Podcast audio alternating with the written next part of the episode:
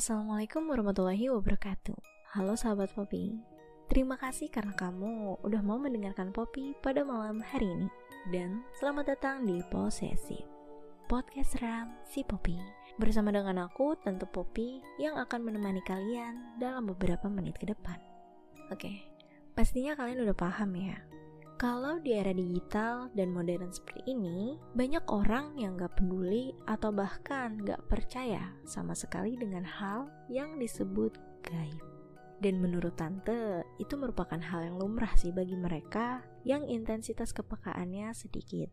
Berbeda dengan mereka yang secara batin bisa peka atau bahkan bisa berkomunikasi dengan hal gaib. Berbicara soal gaib nih, pada malam ini, Tante Poppy bakalan bawain satu curhatan yang merupakan pengalaman horor dari salah satu narasumber Tante Poppy nih. Oh iya, sebelum aku bercerita, ke depannya curhatan ini akan kita sebut cuan ya, yang artinya curhatan angker, dan akan bisa kalian dengarkan terus hanya di segmen posesif ya. So, sekarang kita mulai aja ceritanya. Dan pesan tante, jangan lupa kunci pintu kamarmu matikan lampu dan pasang earphone-mu.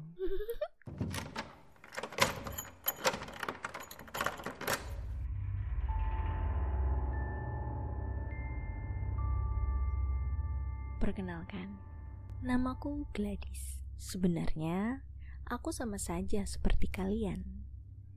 Bedanya aku sedikit peka terhadap mereka yang tidak kasat mata. Aku tidak akan menyebut bahwa aku indigo karena menurutku, indigo adalah karunia dari Tuhan yang tingkat kepekaannya jauh lebih besar dari yang ada dalam diriku. Sebelumnya, ingin ku sampaikan, dan ini menurut pendapatku pribadi. Tidak ada yang namanya arwah penasaran, setan, atau istilah lain yang mempunyai makna yang sama. Karena yang ku yakini, selain alam semesta, hewan, pemandangan, Tuhan hanya menciptakan jin, iblis, malaikat, dan manusia.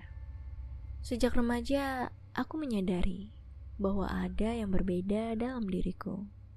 Meskipun aku tidak dapat melihat keberadaan mereka, tapi aku bisa mendengar aktivitas mereka. Aku pun sering tertidur walau sedang terjaga. Dan di saat itulah aku melihat cuplikan demi cuplikan yang akan atau sedang terjadi, baik terhadap rekanku atau orang-orang yang sempat aku lihat, maupun sebatas aku tahu wajah dan namanya. Namun, hal tersebut tidak dapat aku rasakan terhadap diriku sendiri, bahkan orang tua dan saudara kandungku.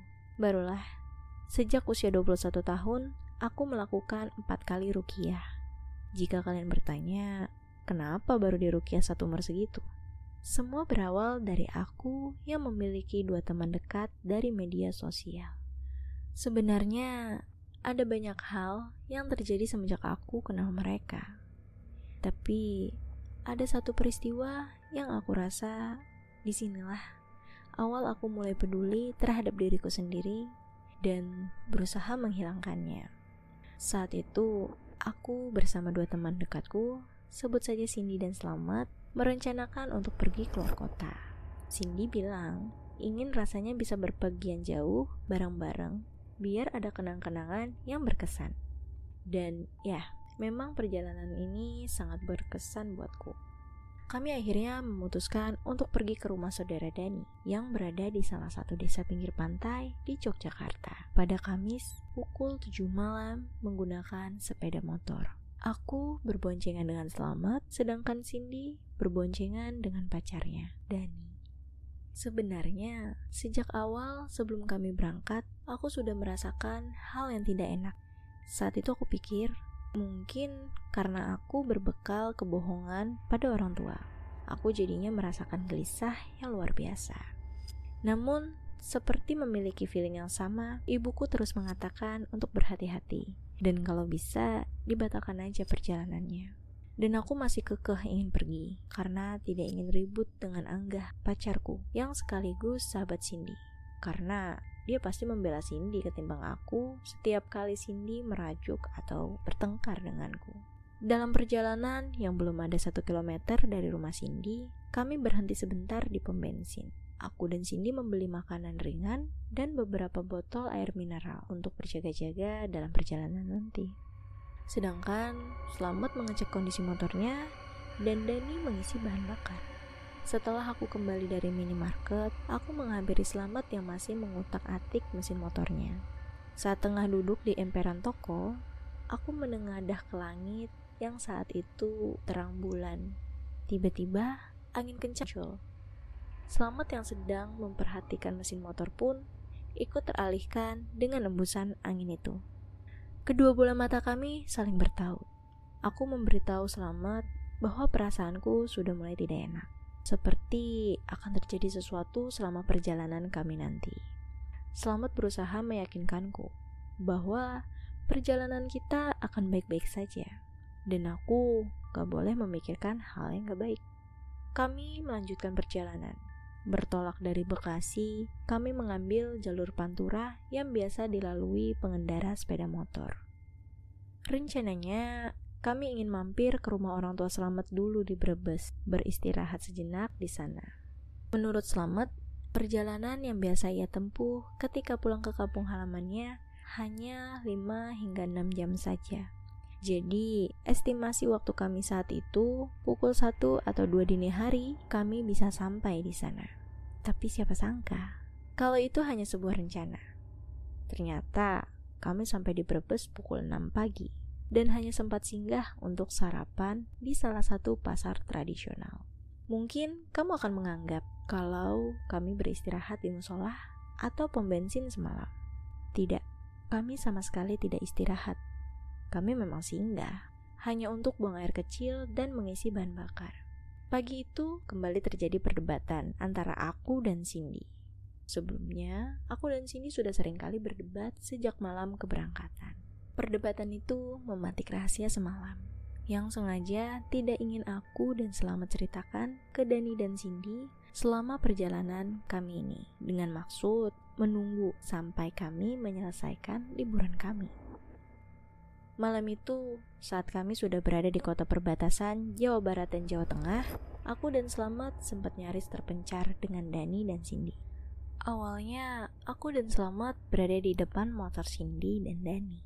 Dan entah kenapa, tiba-tiba Selamat mengarahkan motornya untuk berbelok kiri. Dan secara bersamaan, aku melihat motor yang ditumpangi Cindy dan Dani melaju sangat cepat mengambil jalan lurus. Aku yang sadar segera beristighfar. Kemudian meneriaki Dani dan Cindy. Namun mereka tidak mendengar. Lalu segera aku menepuk punggung Selamat agak kencang. Selamat terkejut seperti habis melamun, ia menurunkan gasnya kemudian menatap sekitar jalan raya yang sangat sepi. Aku turut mengikuti yang dilakukan Selamat. Selang beberapa detik, Selamat mulai menancapkan gas motor dengan kecepatan tinggi. Seolah kami sedang dikejar seseorang di belakang. Selamat berusaha melampaui kecepatan Dani. Dani yang tersadar bahwa kita tertinggal di belakang mulai melambatkan motornya. Dengan raut wajah yang bingung, Dani bertanya, Ke mana menghilangnya kami? Saat itu Selamat berbohong dan tidak berkata dengan jujur. Namun, raut wajah Cindy tampak kesal, seolah meragukan jawaban Selamat. Setelah sedikit melakukan perdebatan kecil, kami melanjutkan perjalanan. Selama perjalanan, beberapa kali aku dan Selamat saling bertatapan dari spion motor.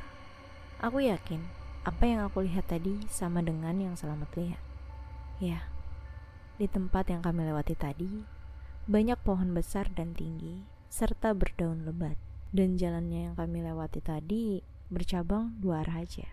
Lurus yang dilewati Dani dan Cindy, dan belokan ke kiri yang sempat dipilih selamat. Yang membuatku akhirnya bungkam adalah ketika sadar, jalan itu mengarah ke sebuah makom.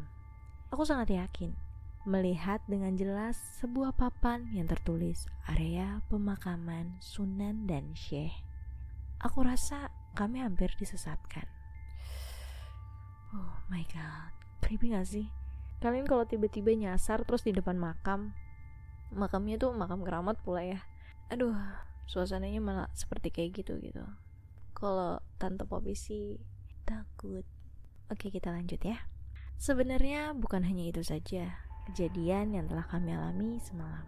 di jalan yang kira-kira hanya muat dua sepeda motor, Dani menginterupsi untuk mengisi bensin. Selamat pun mengecek jarum di speed motornya. Sesaat kami berhenti, kami melihat ke sekitar. Tidak ada warung ataupun rumah warga untuk singgah. Minim pencahayaan dan di samping kiri dan kanan kami hanya pohon berbatang kecil yang menjulang sangat tinggi. Syukurlah, beberapa meter dari tempat kami berhenti, akhirnya kami menemukan pom di area sesepi itu.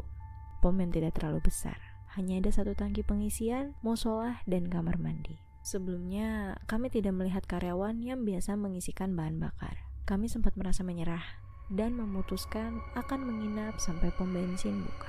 Namun, entah datang dari arah mana, seorang karyawan pom bensin menghampiri kami. Kami terkejut, namun masih berpikir positif. Ya, mungkin saja dia tertidur dan tidak terlihat oleh kami. Dani dan Selamat mengisi bahan bakar, sedangkan aku dan Cindy pergi ke toilet. Di sana aku mulai merasakan mual dan pusing. Saat aku keluar dari toilet, pandanganku justru semakin kabur dan merasa posisi Dani dan Selamat berada sangat jauh dariku. Selamat menyadari kondisiku yang tidak baik-baik saja. Ia memintaku untuk berzikir dan membaca doa keselamatan, lalu mengajariku dan membacanya bersama-sama. Cindy yang sudah sejak tadi bad mood melihat kedekatanku dengan Selamat, dengan akunya berkata, belum pernah ya perjalanan jauh gini, lemah. Kalau aku mau udah biasa sih, naik motor jauh, begadang. Nih, kamu pegang buku ini. Ini buku turun-temurun dari keluarga aku. Simpen di tas kamu aja. Takutnya nanti kamu jadi kosong, malah ngerepotin. Aku membuka buku yang Cindy berikan, membacanya lembar demi lembar. Buku tersebut tampak seperti Al-Quran terjemahan. Tapi jika ditelaah lagi, itu hanya kumpulan doa-doa yang tertulis dalam bahasa Arab. Sebelum kami melanjutkan perjalanan, Pegawai yang mengisikan bensin berpesan untuk hati-hati dengan gaya bahasa yang aneh dan juga dingin. Jujur aja, itu bukan kali pertama seseorang yang meminta kami berhati-hati.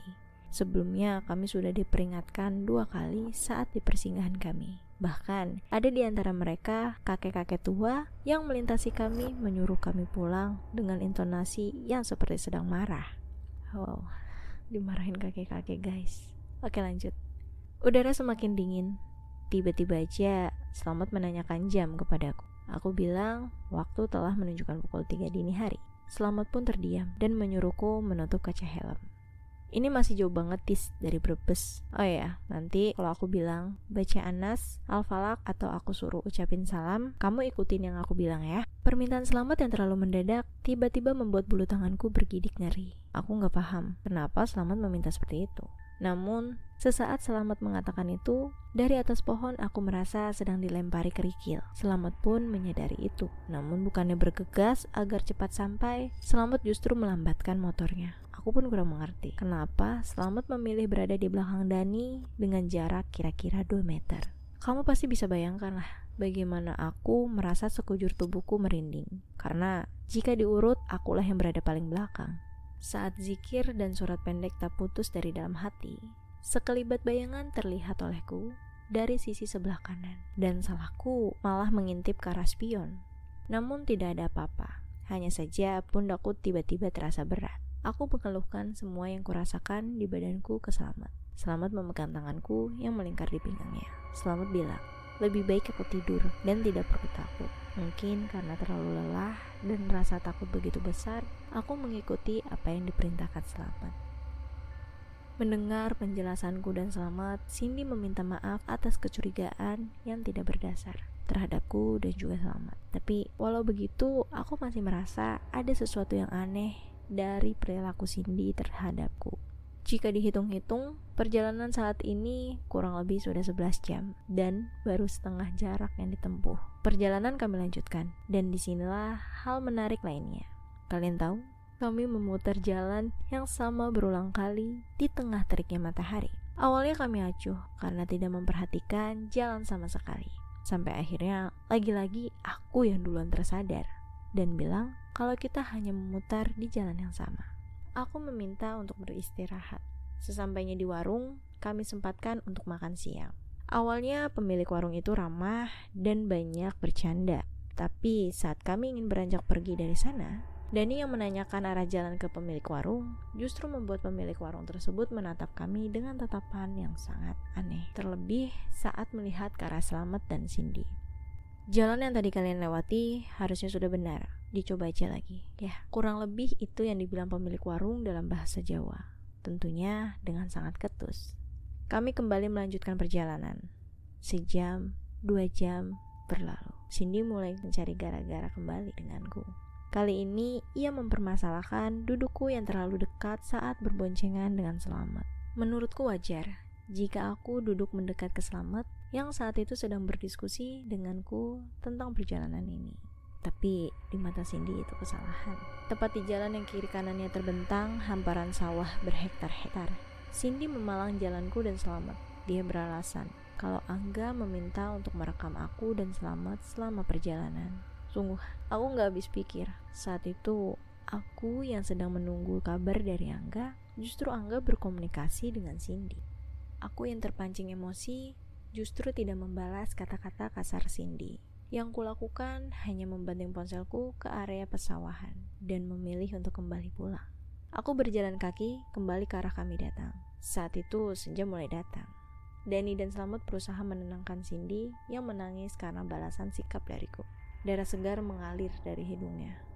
Ya, Cindy mudah sekali mimisan. Aku yang masa bodoh dengan yang mereka bertiga lakukan terus berjalan. Tak jauh dari mereka bertiga, kira-kira 100 meter, aku melewati sebuah rumah dengan warna cat putih kusam. Tampak seorang wanita parubaya sedang menyapu halaman. Di perkarangan rumah itu terdapat pohon-pohon rindang. Aku memperhatikan wanita tersebut. Saat kedua mata kami saling bertaut, Aku menyimpulkan senyum walau sulit karena sedang dalam keadaan emosi. Wanita itu menyapa. Aku membalas sapaannya dengan berhenti di gerbang rumah wanita tersebut.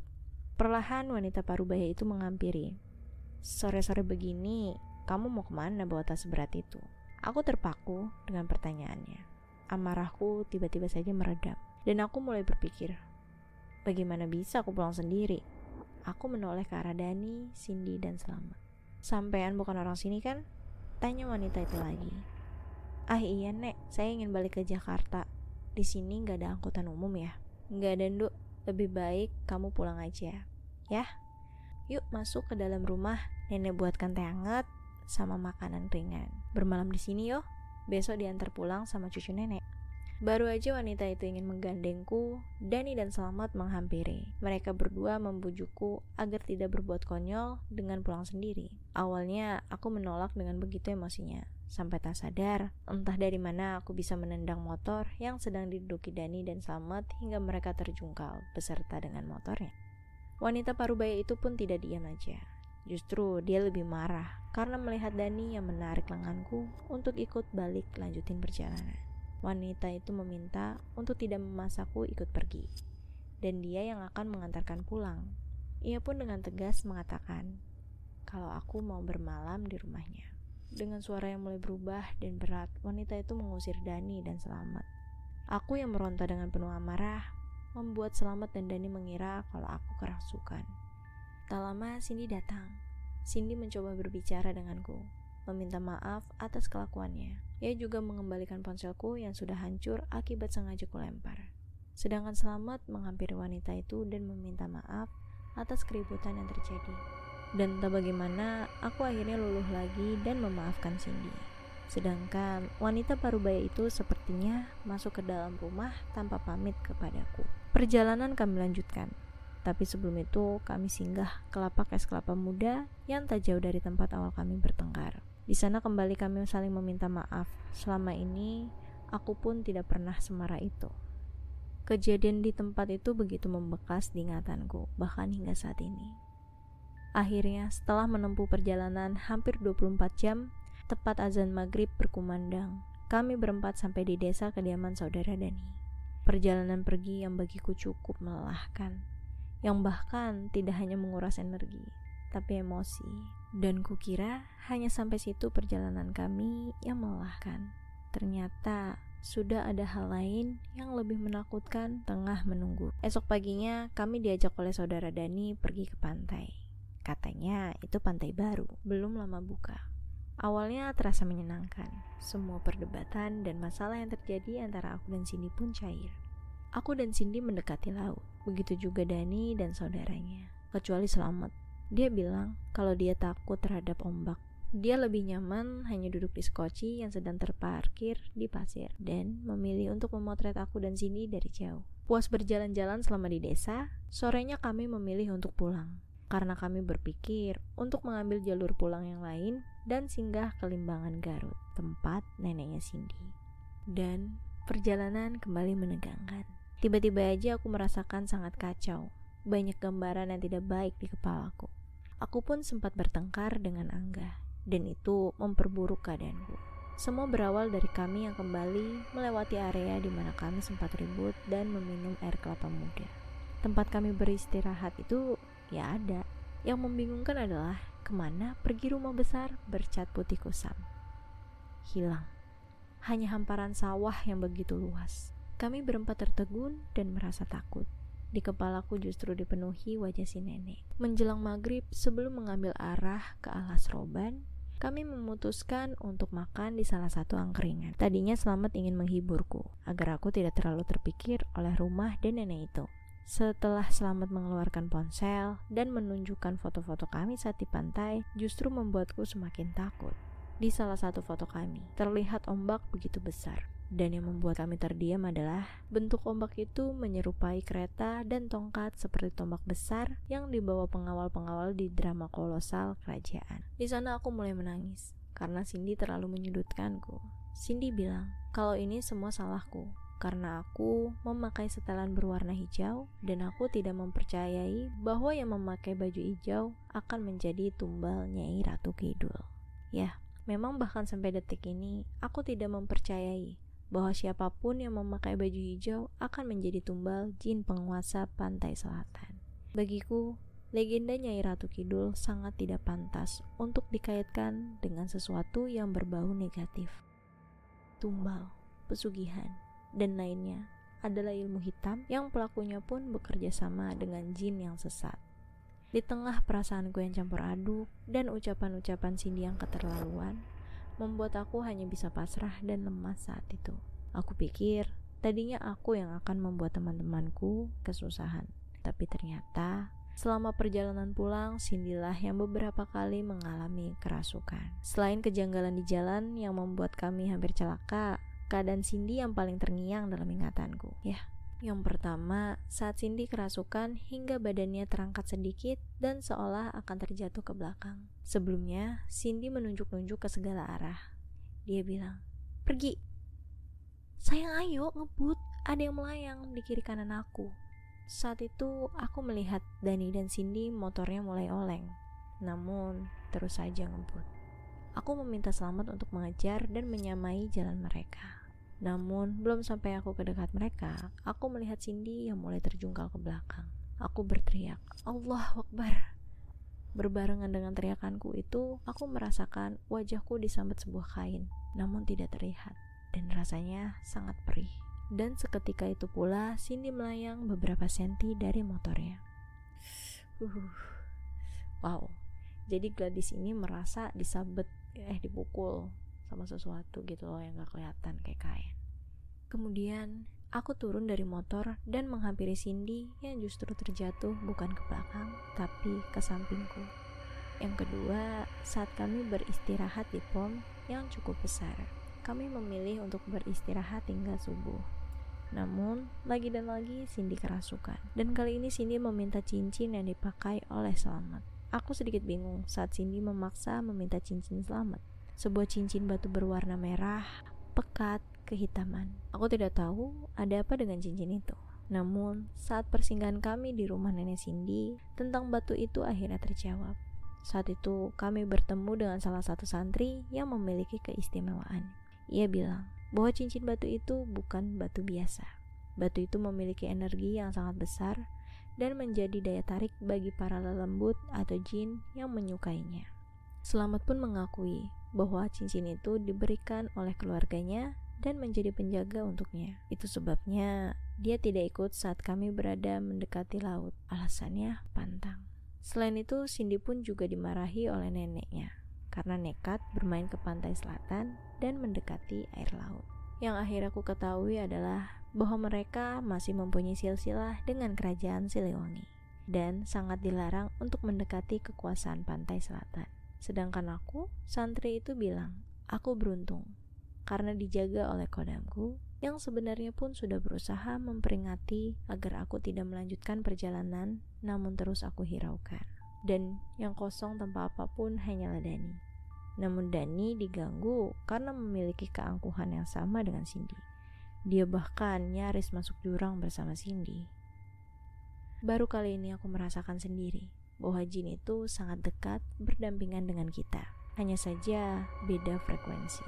Aduh, gimana nih sahabat Poppy menurut kalian kalau Tante Poppy sendiri nih ya justru lagi penasaran dengan pantangan yang gak boleh dilakukan oleh keturunan Siliwangi jadi ini kalau ditarik ke sejarahnya kayaknya panjang banget ya tapi yang Tante Poppy tahu nih Hubungan Sunda dan Jawa renggang bahkan terhenti setelah adanya perang yang diawali dari pengkhianatan kerajaan Majapahit terhadap kerajaan Sunda di mana Raja Linggabuana saat itu akan menikahkan putrinya Prabu Dia Pitaloka dengan Hayam Wuruk. Namun, karena sumpah palapa yang dibuat Gajah Mada, justru memercik kobaran peperangan saat rombongan pengantin kerajaan Sunda sampai di daerah Bubat. Yang akhirnya dalam sejarah tercatat sebagai Perang Bubat. Dan yang sebatas Tante Popi tahu adalah adanya larangan bagi suku Sunda menikah dengan suku Jawa. Jadi kalau soal pantangan keturunan kerajaan Siliwangi memasuki wilayah Jawa, Tante Poppy kurang paham nih. Semoga next time kita bisa mencari narasumber dan yang bisa menjelaskan tentang hal seperti ini ya. Oke lanjut. Yang ketiga, saat Cindy kembali kesurupan setelah melewati daerah yang terkenal dengan sebutan Tanjakan Emin. Saat itu, aku merasa sangat letih dan ingin sekali beristirahat. Tidak jauh dari jalan menurun, aku temukan warung yang buka. Tempatnya nyaman. Di sana aku memesan minuman hangat. Baru saja aku meluruskan kaki, Cindy yang saat itu sedang menghisap batang rokok tertawa. Lalu bilang, ada yang datang nih, gue males. Makanya jangan istirahat. Tuh, dia makin dekat. Tidak lama setelah itu Cindy kembali kerasukan. Dia tertawa dan mengendus badannya sendiri. Wangi ya budak, Sambil tertawa, dia ingin pergi berjalan kembali ke arah tanjakan. Bapak pemilik warung segera datang dan berusaha mengeluarkan jin dalam tubuh Cindy. Namun jin itu marah. Dia bilang dia ingin membawa tubuh Cindy, entah ke mana. Si bapak pemilik warung menahan, namun jin tidak kehabisan akal. Dia menguasai tubuh Cindy dan membenturkan kepala Cindy ke pinggiran balok kayu yang menjadi tiang pondasi tempat pembeli duduk mampir untuk beristirahat hingga sedikit terluka karena benturan yang cukup kencang. Aku hanya dapat menyaksikan dan menangis. Bapak pemilik warung bilang bahwa yang merasuki Cindy adalah jin yang berasal dari tanjakan Emen. Setelah Cindy sadar, keras kepala Cindy tetap saja ada. Dia bilang ingin segera melanjutkan perjalanan. Dengan terpaksa perjalanan pulang tetap kami lanjutkan. Memasuki wilayah Subang, sudah entah berapa kali Cindy meronta-ronta ketakutan. Dani pun sama mengesalkannya, karena ia justru selalu ingin berhenti di tempat gelap. Dalam emosi yang tidak terkendali, tiba-tiba saja aku dan Selamat seperti mendengar suara orang mengaji dari masjid. Ternyata masjid itu jauh sekali dari tempat Cindy kesurupan. Namun, Pelan-pelan, akhirnya kami sampai di sebuah bangunan masjid yang belum begitu selesai dibangun dan sangat luas. Setelah diperhatikan, ternyata itu sebuah pesantren. Baru saja sampai di sana, Cindy pingsan. Dan salah satu pengurus pesantren itu membawa Cindy ke kantor yang terletak di sebelah masjid. Pengurus pesantren mengizinkan kami menginap dan membantu menyadarkan Cindy. Selang beberapa menit, Cindy sadar ia kembali kerasukan. Kira-kira 10 jin yang masuk. Mulai dari anak-anak, nenek-nenek, hingga ia meraung seperti harimau. Dan yang benar-benar terakhir adalah saat tiba-tiba Cindy berbicara dengan sangat marah, penuh emosi, menunjuk-nunjuk dirinya sendiri, hingga pengurus pesantren yang membantu kami pun kewalahan. Orang hayang mawa ia budak pergi, tebih, ia budak nges buat kesalahan. Dari sekian banyak percakapan, hanya kalimat itu yang terngiang hingga saat ini. kesalahan. Apa? Akhirnya Cindy dapat kembali sadar. Pria itu bertanya, sebenarnya dari mana kami? Dan tujuan kami saat ini ke mana? Dan ternyata pria di pesantren itu pun sama dengan Cindy, masih keturunan kerajaan Siliwangi. Pria itu banyak memberi wejangan kepada Cindy yang tentunya kami tidak paham dengan arah dan obrolan mereka. Keesokan pagi setelah azan subuh kami melanjutkan perjalanan pulang. Setelah kami pulang kembali ke Bekasi, Cindy mengantarku pulang dan lagi-lagi dia mengaum seperti harimau di dalam rumahku. Setelah kejadian itu, aku pribadi mengalami banyak perubahan.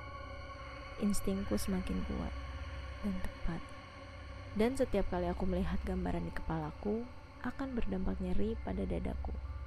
Selain itu, tersiksa rasanya jika kita mampu mendengar sesuatu tetapi kita tidak bisa melihatnya. Kadang mereka tertawa, bernyanyi, berbicara, dan itulah yang membuatku memilih untuk segera merukiah diri. Aku tidak ingin hidupku dikendalikan oleh bangsa jin. Entah itu kodam, pendamping, atau lainnya. Aku adalah aku yang mengendalikan diriku harusnya aku. Walau aku tahu, seberapapun aku berusaha menghilangkan apa yang ada dalam diriku, apa yang sudah Tuhan kasih, semua akan percuma karena mereka yang mendampingi kita akan selalu ada menemani kita. Tinggal kitanya aja yang menentukan harus seperti apa untuk menjalankan kehidupan kita sendiri. Aku akhiri ceritaku di sini. Wow, cerita yang sangat epic sih menurut tante. Karena bayangin aja ya, kita niat buat liburan tapi justru jadi wisata mistis. Dan pelajaran yang bisa kita petik di sini adalah setiap manusia berdampingan dengan makhluk tak kasat mata. Dan setiap orang punya leluhurnya masing-masing. Begitupun di setiap daerah. Udah pasti banyak cerita-cerita yang menjadi urban legend yang sangat sakral dan perlu dihormati. Pesan tante, Tetap jaga attitude kalian di mana pun kalian berada. Tante Poppy pamit, terima kasih karena kamu sudah mau mendengarkan hingga selesai. Sampai jumpa di segmen posesif berikutnya. Wassalamualaikum warahmatullahi wabarakatuh.